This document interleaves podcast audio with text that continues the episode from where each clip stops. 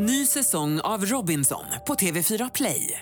Hetta, storm, hunger. Det har hela tiden varit en kamp.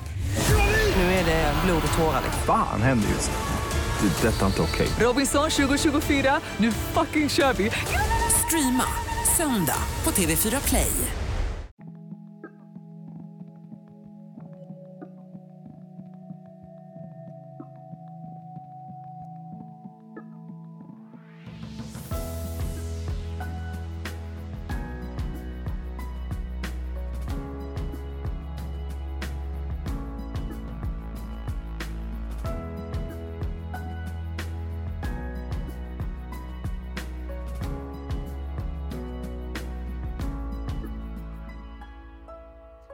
Välkomna till Cancersnack. Det är jag som är Emma. Och det är jag som är Lotta. I den här podden pratar vi om cancer.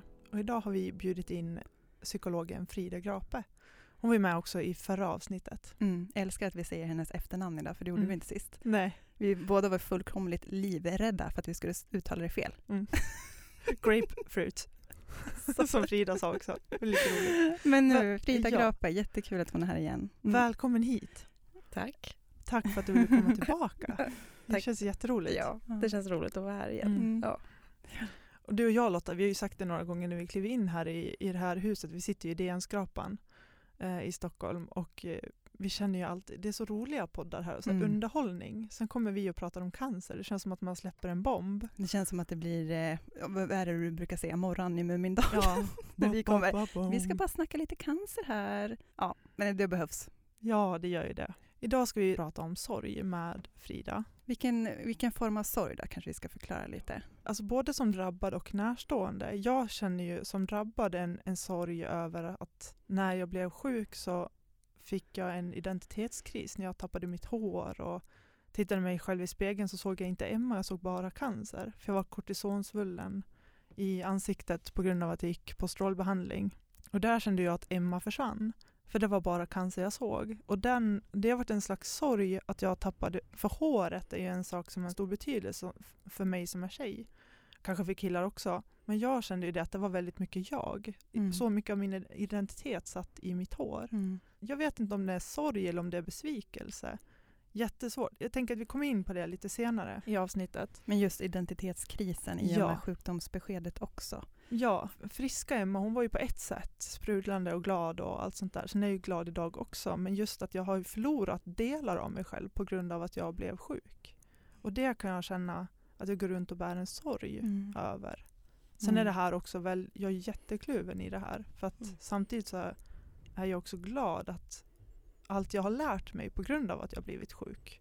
Så det känns som att jag på något vis står med fötterna i två olika världar. Mm. En del där jag känner sorg över att jag är sjuk och en del där jag känner att jag är så himla glad och tacksam över allt jag har lärt mig på grund av att jag blivit sjuk. Mm. Men just den här sorgen tänkte jag att vi Mm. skulle prata lite om och kanske reda ut hur man kan förhålla sig till den.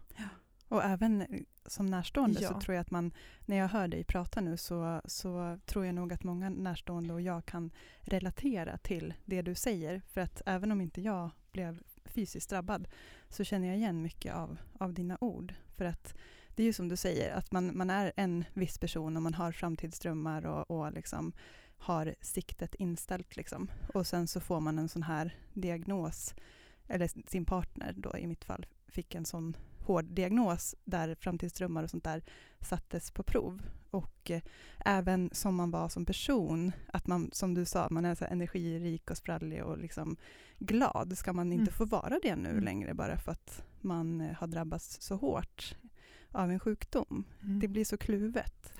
För att eh, det är klart att man inte, ja det, det är en svår fråga. Ja, och just när man, när man drabbas av cancer så blir man hamnar i situationer där man mår väldigt dåligt och man måste få göra det. Som vi pratade i förra avsnittet, eh, att de, de känslorna också måste få ta plats. Och de stunderna när man mår så, att man måste få vara där. Men det kan också vara frustrerande då att inte bara kunna, äh, nu rycker jag upp mig, som, man kunde, som jag kunde göra när jag var frisk. Gud, jag känner igen mig så mycket i det där också. För att Det är som, man har alltid haft ett problemlösande, liksom, eh, en sån inställning i livet att man, allting kan lösas och fixas och Mm. får man ett problem, ja men då, går man, då kommer man över det på något sätt och man kommer ut på andra sidan och liksom är samma person som man var liksom innan man fick det här problemet. Mm. Men när man fick den här liksom, sjukdomen in i livet så gick det ju inte. Så Nej. att det tog udden Precis. på mycket som, som var glädjande i livet. Ja. Och det är ju en sorg Mm. i sig. Verkligen. Jag tycker det också, när vi pratade i förra avsnittet så pratade du Frida om det här med verklighetsglapp. Kan man ta in det också lite i det här, i just den här biten med som drabbad att jag är Emma så som, alltså den jag var och sen händer det en sak och så hamnar man så långt ifrån. Mm. Förstår du hur jag menar? Mm, ja, Alltså i situationer man hamnar så blir det något så här glapp mellan hur man tänker och ser sig själv. Och att du hamnade i ett väldigt stort verklighetsglapp. Ja, Och mellan hur, dels i vilken situation du hade tänkt att du skulle vara i Mm. som, hur gammal var du? 20, 21, skulle 21, fylla när- 22. Ja, precis, Mm. precis fylla 22. Vad man har för bild av, hur livet ska vara när Mm. man är 22 och sen när man är på väg att fylla det så får man ett, ett besked om att man har cancer. Mm. Precis, där är det ju ett, ett väldigt stort verklighetsglapp. Men jag tänker att vi ofta, jag tänker att vi ofta hamnar i verklighetsglapp, stora eller större eller mindre. Mm. Alltså det kan vara så här, jag har tänkt att gå till jobbet imorgon och så blir min dotter sjuk och så Mm. kan jag liksom inte komma till jobbet och, och då gör jag vad jag kan för att få ihop min, mitt, mitt arbetsliv och min, min fritid. Mm. Ehm, och så ibland hamnar vi i och då, och, men det går snabbt över och jag inser att ja, men där kan jag ändå göra vad jag kan i det Mm. där. Och sen är det, kommer nästa dag. Mm. Men du hamnade i ett, en väldigt stor skillnad mellan hur, hur man tänker att det ska, vad man ska ägna sig åt när man är 22 och vad man ska göra då. Ja. Och, så, och du hamnade på sjukhus Mm. och genomgår behandling och Precis. allt vad det är. Ja, för det det kan man ju inte göra någonting åt. Det är ju bara att följa Mm. med i det. Mm. Det är ju lite det här som vi har pratat om förut, att man tänker att livet ska bli på ett visst sätt. Man har liksom sina Mm. tankebanor utstakade och så, och så helt plötsligt så kommer någonting in och så blir det inte så som man har tänkt sig. Nej. Eh, och där är det också ett jättestort verklighetsglapp som du säger. Mm. Eh, livet kommer in och, och inträffar Mm. och nu på det här sättet. Och så är det olika där i vad det är vi upplever som blir glappet.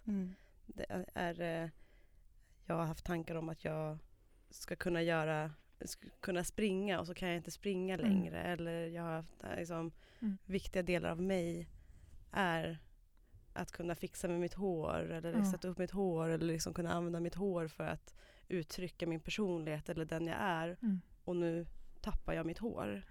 För jag vet när jag har pratat med andra drabbade så är det också just att det är en så stor del av sig själv och det blir så påtagligt. Man kan ju säga att håret är en petitess men samtidigt så blir det ännu en sak i sjukdomen som man bara måste acceptera. Mm. Att det händer och det, ja, det är bara att följa med där. Det kan man inte göra någonting åt. Sen Mm. att det växer ut igen. Och sen Mm. har jag också en vän som, hennes hår växer inte ut.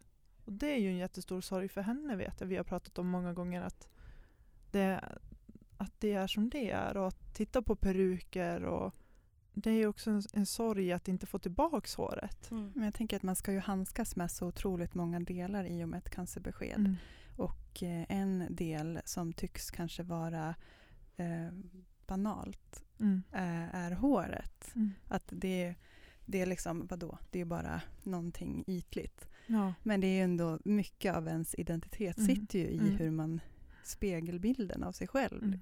och vara så pass ung liksom och få, det är klart att, att det är en, en tuff och, och jobbig bit. Mm. Och det, det var det även för, för oss när min man drabbades. Så det, en av de första sakerna som jag tänkte som nästan var så här förbjuden tanke, jag bara, men lägg ner liksom, var ju att jag skulle få se honom tappa sitt hår och att jag skulle få mötas av det varje dag. Mm. Och han var å andra sidan så här, jag bryr mig inte om håret. Sen vet jag Nej. inte hur han kände egentligen, men han sa så, liksom, att ja, det är skit, det struntar jag i. Mm. Men för mig var det någonting som jag tänkte på väldigt mycket. Mm. Att det skulle jag få mötas av. Och då skulle det vara så, bli så verkligt för mig. Mm. Att okej, han är sjuk. Mm. Och påminnas om det. Ja. Så det är mycket, mycket som, det är Mm. en stor bit. Ja, det är ju det. För det Mm. blir också väldigt tydligt då vad man sitter i för situation när man är kanske kortisonsvullen, man har inget hår på huvudet. Det är ju den typiska bilden av hur en cancersjuk ser ut. Mm. Men det är ju för att man går på behandling och det är ju bara under behandlingen Mm. som man ser ut så, äter kortison och får mediciner och allt vad det är. Sen på mig kan man ju inte se idag att jag är sjuk. Ja, nu är jag snaggad så man ser mitt hår eller mitt ärr på huvudet. Men man, bara för det så behöver jag inte ha cancer. Och det är inte så uppenbart för alla där att det är cancer man har drabbats av. Mm. Jag tänker på, på den här alltså, mentala biten i och med att cancerbesked är ju så stor också bit att jobba med. Det är ju inte bara, som du säger, det är visst det är frågan om liv och död och det är väl klart, liksom, det blir en petitess om man ser det så. Men det är ändå en väldigt stor bit Mm. som, som kommer med diagnosen, just det här med håret Mm. till exempel. Som det skulle kunna jobbas mer runt och kring och, och liksom eh, det är ju en bearbetning för varje person Mm. att handskas med när man får en svår diagnos som cancer. Det känns Mm. som att det är viktigt att prata om de här bitarna. Ja, att- jag tycker också det. Precis, och att alla bitar där, vad är det som personer eller olika personer upplever som jobbigt i den här situationen? Mm. Eller vad, vad finns det för glapp som man upplever Mm. kring ja, men, och identitet, utseende, Mm. funktion av sin kropp, Mm. liksom, att kunna ha Mm. sex utan s- medel, utan smärta. Alltså, det finns ju massa delar i det här Ja. som, som är som effekter Mm. kring Mm. det här beskedet. Har du något tips där Frida, hur man skulle kunna hantera den här identitetskrisen som jag vet väldigt många drabbade känner en slags sorg över, men som fortfarande är väldigt svårt att sätta fingret på exakt just vad det är. Eller hitta tillbaks till sig själv och vem man är idag. Ja.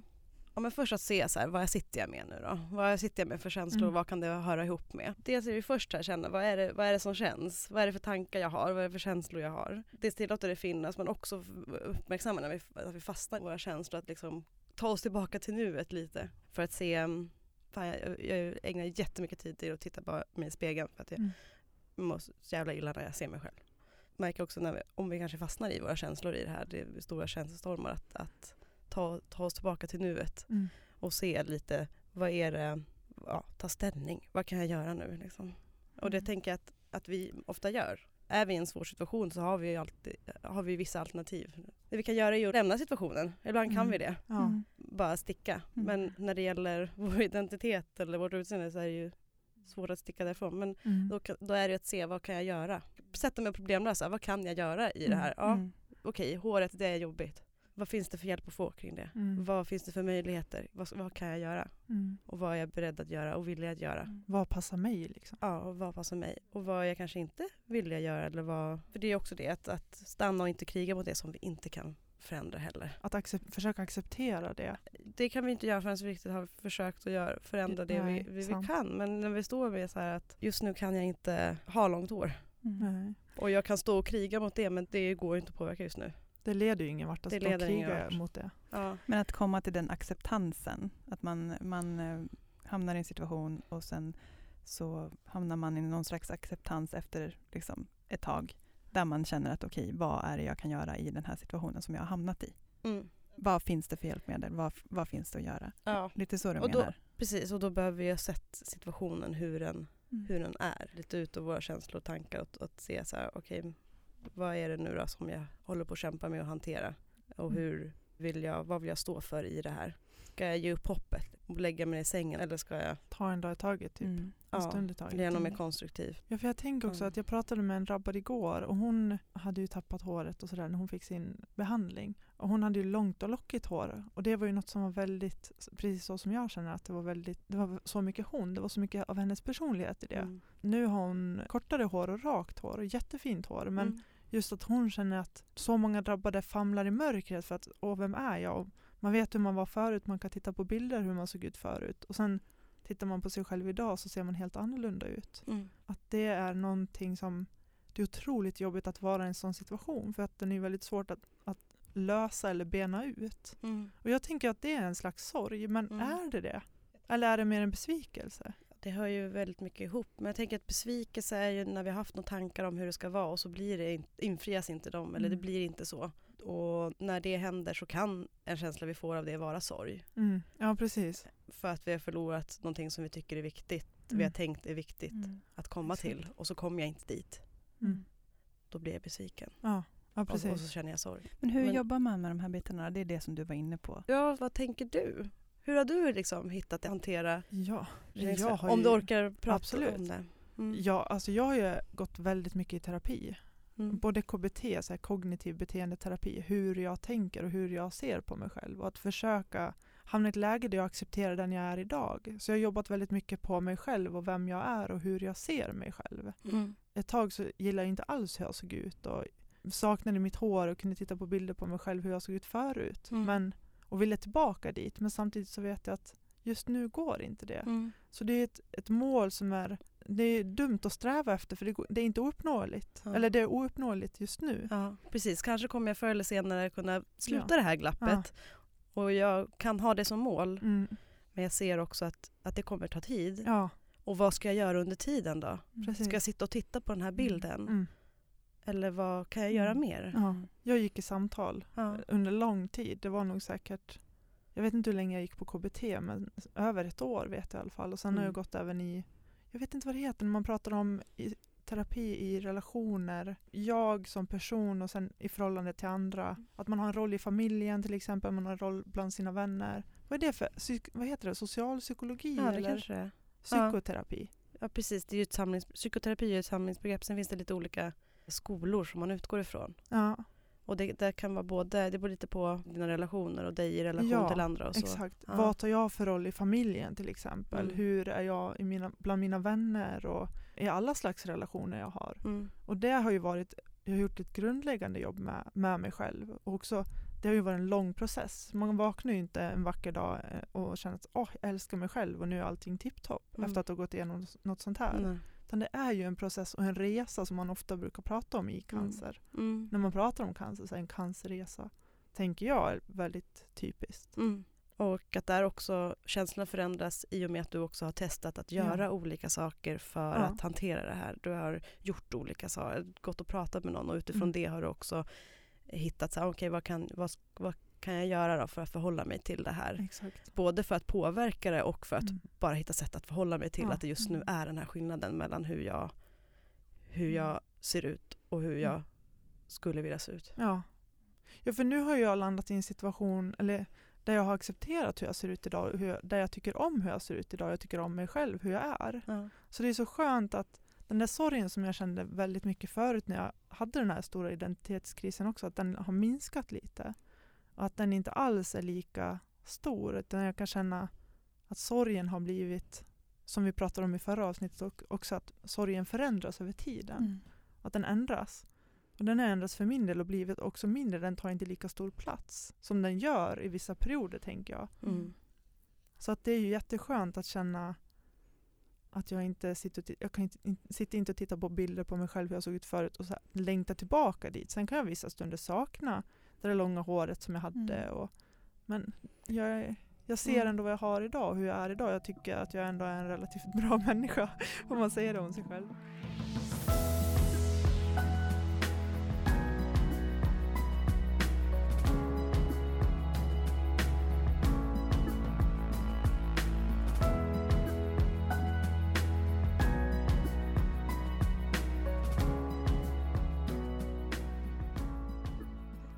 Nej, men jag, tänker, jag håller helt klart med att man ska se vad man har Mm. och allt sånt där. Men samtidigt så måste man också Mm. få vara i det här som är så himla jobbigt. Och de här, för det behöver ju komma ut tänker jag. För att, som kastrullen som du nämnde förra gången Lotta. Mm. Att man måste lyfta på Mm. locket ibland och släppa ut det där. För att Mm. annars blir det, som du också Frida förklarade, att det blir inte bra i längden. Mm. För att då står man där och kämpar bara med att Mm. hålla emot. Gud ja, men det handlar ju också om att eh, livet kliver in och vi får vissa känslor. Också, som du säger, så är det viktigt att acceptera de känslorna Ja. som inte bara är positiva och Exakt, glada och sprudlande.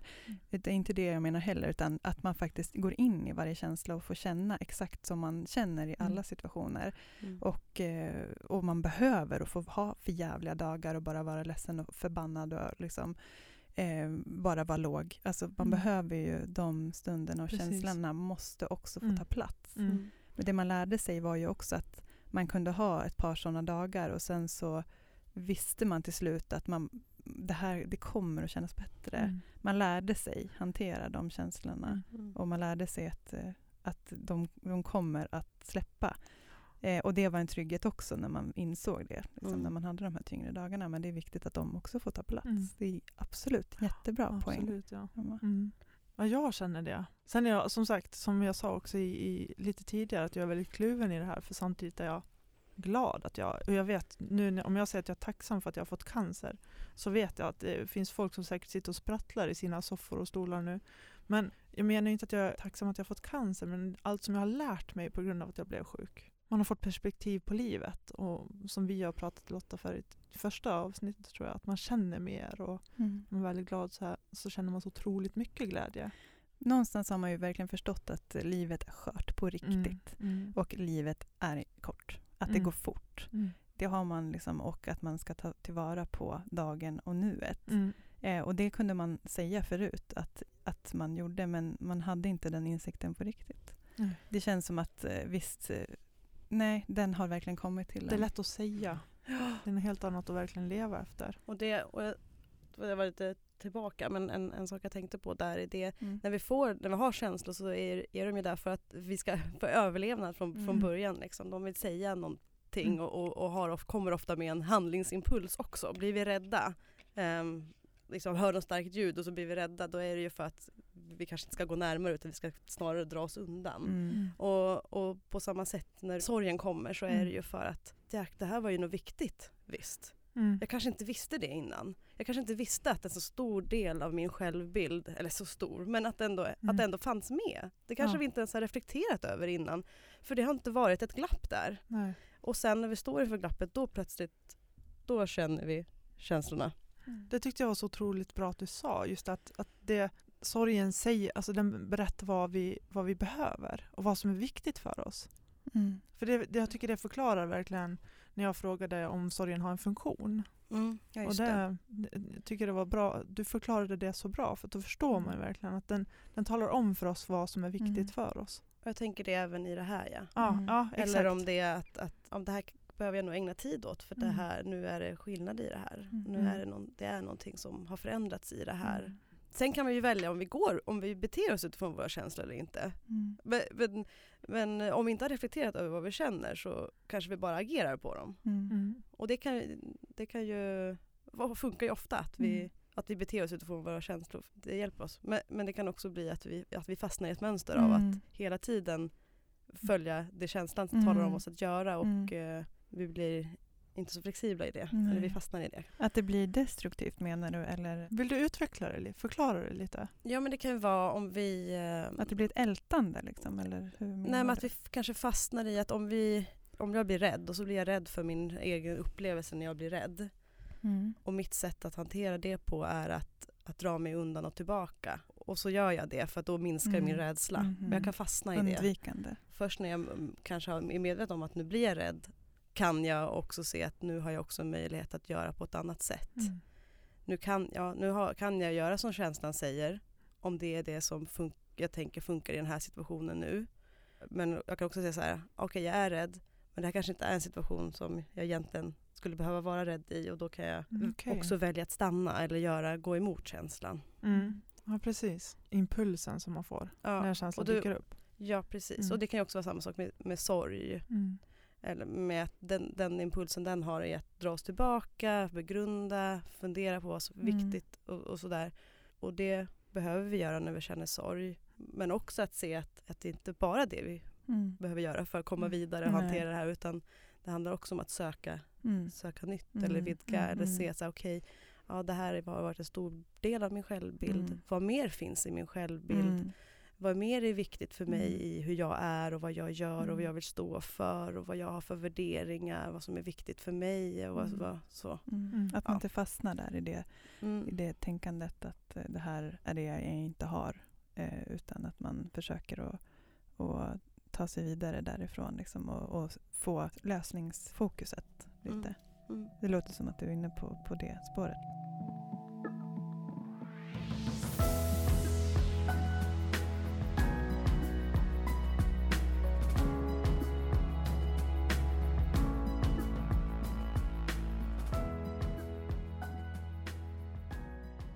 Drabbad, och det är också som närstående tänker jag på, när man får behandling så kan man ju bli infertil. Och just det här med barn. För det är ju en jättestor sorg som jag tror både drabbade och närstående kan känna. Mm. Och det känns som en, en väldigt viktig fråga och ett ämne just när det gäller sorgen. Sorgen över att inte kunna få barn. Mm. Jag kan ju känna en sorg att jag kanske, jag är ju inte infertil vad jag vet. Sen är det ju inte alltid garanterat att man kan få barn även om man är frisk. Men just när man får behandling så blir det ju, då kan ju läkarna stå där och säga att nej du kommer inte kunna få barn om man inte hinner frysa in ägg och så. Sen, men just den sorgen, för jag har alltid haft en självklar bild av att jag ska bli mamma. Mm. Och den bilden har blivit suddigare och suddigare med åren. I och med att jag vet att jag lever med en kronisk cancer. Mm. Jag vill ju jättegärna ha barn. Samtidigt vet jag inte om jag vågar. Mm. Mm. För att jag vet inte hur min framtid blir. För att den är så pass osäker. Och det är ju en jättestor sorg som jag känner. Mm. Och jag vet även närstående kan Mm. känna om, om man... Mm. Men Lotta, kan inte du berätta lite hur du tänker kring det? Jag känner igen mig också även mycket där, det du berättar eftersom att det var min man som drabbades liksom, och Mm. jag var 27 och han var 30. Eh, Och han fick en väldigt, väldigt allvarlig cancer och väldigt, väldigt starka cellgifter Mm. och fick inte erbjudande heller om att frysa ner någonting utan, eh, utan de körde på med, med behandling direkt. Vi fick, vi fick heller ingen information överhuvudtaget om, om no, någonting vad det gäller Mm. den här biten, varken sex eller, eller liksom infertilitet eller eller liksom möjligheter som finns, för det tycker man ändå borde vara vårt val. Liksom, Mm. om vi, eh, så det är också en sorg i sig att det, att det blev så. För det är viktigt med information, återigen, Mm. extremt viktigt med information. För att där se så här, vad, men vad kan vi göra Mm, då? Vad, precis. liksom, vad finns det för möjliga saker att göra i, det, i den här situationen? Haft den tryggheten Mm. och fått leva med att okay, men det finns en backup liksom, Mm. utifall. Men vi fick Mm. inte höra någonting utan Nej. det var liksom bara in i karusellen på en gång och in i, ingen information. Eh, men jag känner igen mig i det som du säger Emma. Mm. Att, eh, sen så, som, också som du Frida säger, att det här, man försöker säga, okej men vad är det då vi kan? Så här, okay, men det finns adoption, det finns liksom andra alternativ. Mm. Men som du säger Emma, vågar man när man lever med en så Mm. och hur länge, när, när kommer vi känna oss redo för att vi vågar ta det steget att, att skaffa ett barn som kräver otroligt mycket ansvar från oss? Det var ju jätte, en jättesvår fråga. Det är ju jättesvårt. Mm.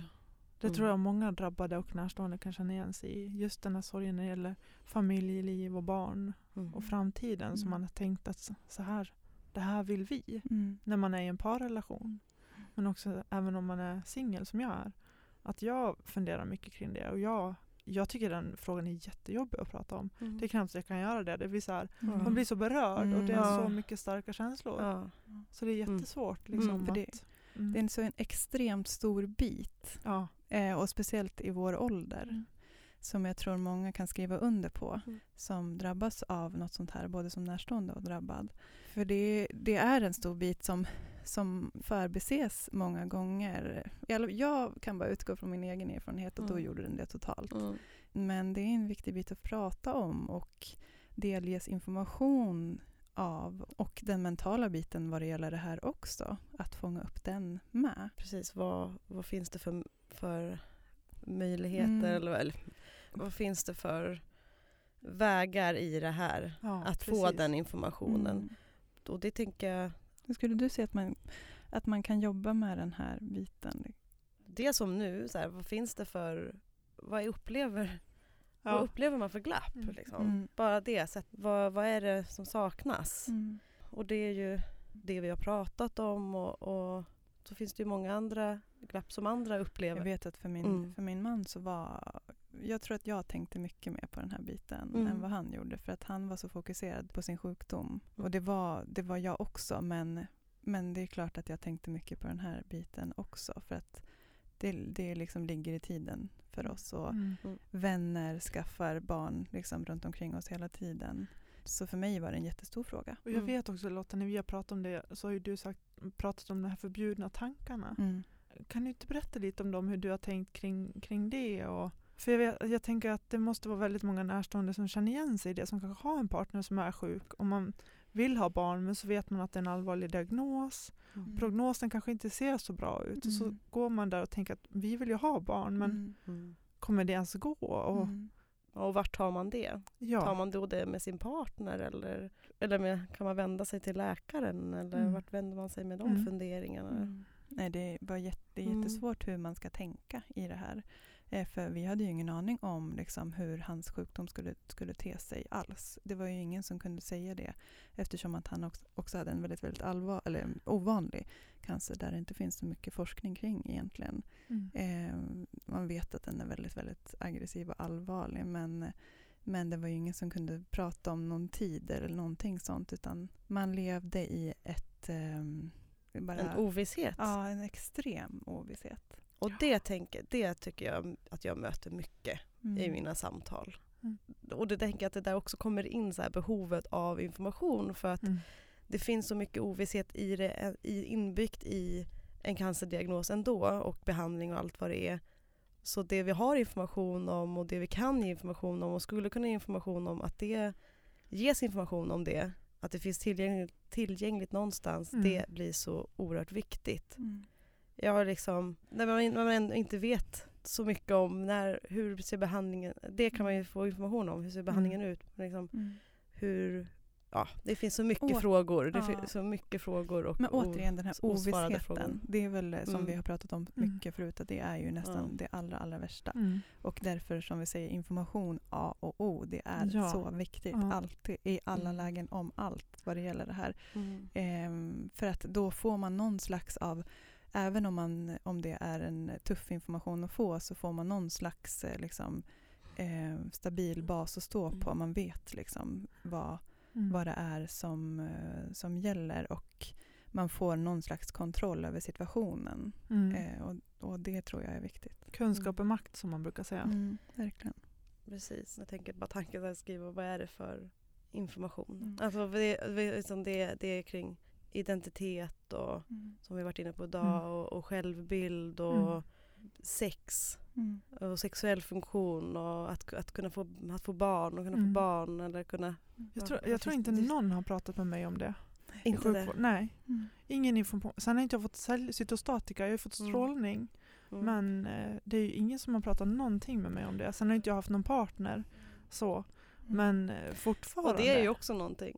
Jag, Ja. Har man partner då får, kanske man får en fråga. Mm. Det vet Ja. jag inte. Mm. Får man den Ja. frågan då? Fast det fick ju inte vi heller. Nej, min bild är ju mycket att det är om, om, om man själv tar upp det, då kanske man kan få information Exakt. om det. Men det kräver att man själv tar upp så det. det för mig. För Och det kanske, är, kanske skulle vara en lista på, eller, liksom, eller bara Mm. nämna. Mm. Liksom, hur Mm. är det med det här? Hur är det med det här? Bara ställa, att den frågan ställs. För att man då vet att då Ja. kan jag komma tillbaka om det är någonting. Eller då Mm. har jag möjlighet att, ja just det, men det där har jag ju. Men det är en extremt viktig Mm. bit. För jag vet ju att jag, när vi gick på första onkologmötet, när vi skulle få reda på vad det var för behandling och allting. Då var det så här, okej först så här, hur ser behandlingen ut? Hur lång är den? Eh, vad är syftet? Det var liksom första bocken. Andra bocken var, när kommer min man få frysa ner? Liksom, när, Mm. Och hur är det med den biten? För oss var det liksom steg två i den informationen som vi Mm. hade förväntat oss att få. Mm. Och när den aldrig kom överhuvudtaget, utan det var bara prat om behandling och man var så nervös och, och liksom tänkte inte alls, eh, man vågade inte ta upp det här för att man var rädd för svaret. Då ringde jag dagen efter och eh, frågade, som du säger, om man Mm. ställer frågan själv. Ja. Eh, och då fick jag ju svar. Men, men det ska inte behöva vara så. Och även det här med sex. Liksom, Mm. att, eh, ja men förresten så det kan det vara bra att ni skyddar er för att, för att det är inte är så bra liksom, när han får behandling att eh, det kan vara skadligt. Mm. Jaha, ja men det är kanske en ganska vä- väsentlig information att få Mm. som par. absolut. Mm. Jätteviktigt. Alltså, vården, jag tycker vården borde bli mycket bättre på det där. Mm. Man blir så arg när man pratar om Det-. Jag hatar att vara arg men, men det är så mycket som kan ändras. Vänd det till en drivkraft och det är det vi sitter här och gör Exakt, nu. det är det jag tänker nu. Mm. Så här. Först bara, vad finns? Mm. Vad är det? Vad Mm. upplever vi? Och sen då, vad kan vi göra åt det? Och en, Mm. det är ju det, sitta här och prata om det. Precis. Ja. Ehm, Förhoppningsvis så kan det bli en ändring på det här för att det är en viktig fråga. Vi är ju så många som känner så här. Det, Mm. det vet jag, Det det, är jag helt övertygad om. Absolut. mm. Men Oh, ja. Frida, när du har de här samtalen med, när, som du började prata om där, vill du berätta lite, vad säger du om, hur kan de samtalen låta? Oj, det är ju jätteolika. Ja, beroende på vem man Det sitter är så med olika. Jag sitter med, med par där, där en, en har cancer och jag har, det kan vara familjer, Mm. Att bara pra, att bara prata om det. Det kan vara i enskilt och då kan det vara allt från att prata om cancern och som vi har varit inne idag, väldigt likt liksom. Vad, hur Hur- påverkar det mig och Mm. hur, vad får det mig att göra, vad får det mig inte att göra och vad, vad vill jag göra då? Mm. Eh, och så kan det vara saker som kanske inte direkt har med det att göra. Mm, Jag kan, ja, sömn, kan Mm. inte sova eller mat kan det vara. Mm. Eller, Som Å- rör livet? ångest, eller? ja alltså det kan vara, ja precis och att det inte är direkt kring cancern utan Mm. det kan vara andra delar också av livet. Ja, för det, det blir sån dominoeffekt när man får cancer. Mm, precis och det kan ha funnits svårigheter innan också Ja, sant. som har fått stå tillbaka eller så vid Mm. sidan om och, och också. Mm. Ja, precis. Eller andra delar. Ja, det finns ju, man möter ju många svårigheter i livet. Det är inte bara cancer som Mm. kan komma och sätta livet på paus eller ställa till eller få ens planer att bli ändrade. Mm, nej.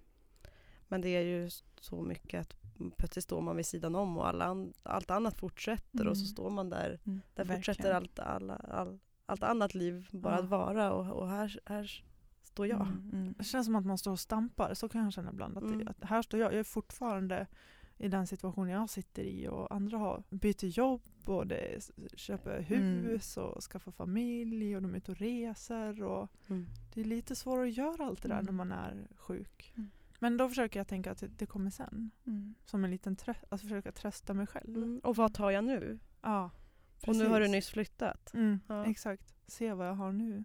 Det är ju en sån mental träning det där. Mm.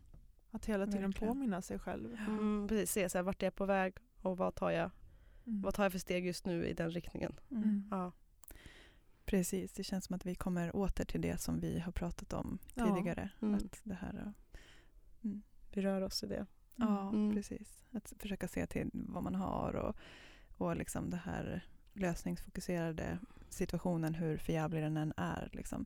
Sen är det lättare sagt än gjort ibland, Mm. såklart. Eh, men att Mm. man pratar om det tror jag hjälper. Och, ja, nu blev det ju ett eh, avsnitt som, jag vet inte vad, vad, vad vi har för tema egentligen på det här. Sorg och familj, ja, jag vet Sorg, inte. familj, sex och samlevnad. Ja, det blev lite Lite identitetskris. Verklighetsglapp. Ja, Verklighetsgrepp. Mm. precis. Blandad kompott blev det idag, men det får det bli ibland. Men jag vill säga jättestort tack till dig Frida. Jag med. Som, ja, vi båda, vi är jätteglada att du vill komma tillbaka. Jag vill Såklart. inte. Jag pratar alltid för. Lotta också. Jag vill också säga tack. Det är, ja. Jätteglada är vi Mm. att du har kommit hit Mm. och eh, hjälpt oss med de här svåra ämnena och prata. Så får Tack för att jag också får lära mig av er. Ja. Mm. Jag tar med mig ditt verklighetsglapp, det ordet, för det tyckte Mm. jag var så himla bra. Jag har sagt det tillräckligt många Bra, gånger. sig. Mm. Jättestort tack Mm. Frida och eh, tack så jättemycket för att du har lyssnat idag. Ja. Ja, följ oss på, på Instagram, cancersnack och samma namn på Facebook. Våran mejl är cancersnacket at gmail.com. Hör gärna av er med frågor och ämnen som ni vill att vi ska ta upp i podden. Och gärna tipsa oss gärna om personer ni vill ska gästa oss. Gör det. Då blir vi jätteglada. Ja, Så hörs vi nästa vecka. det gör vi. Hej då!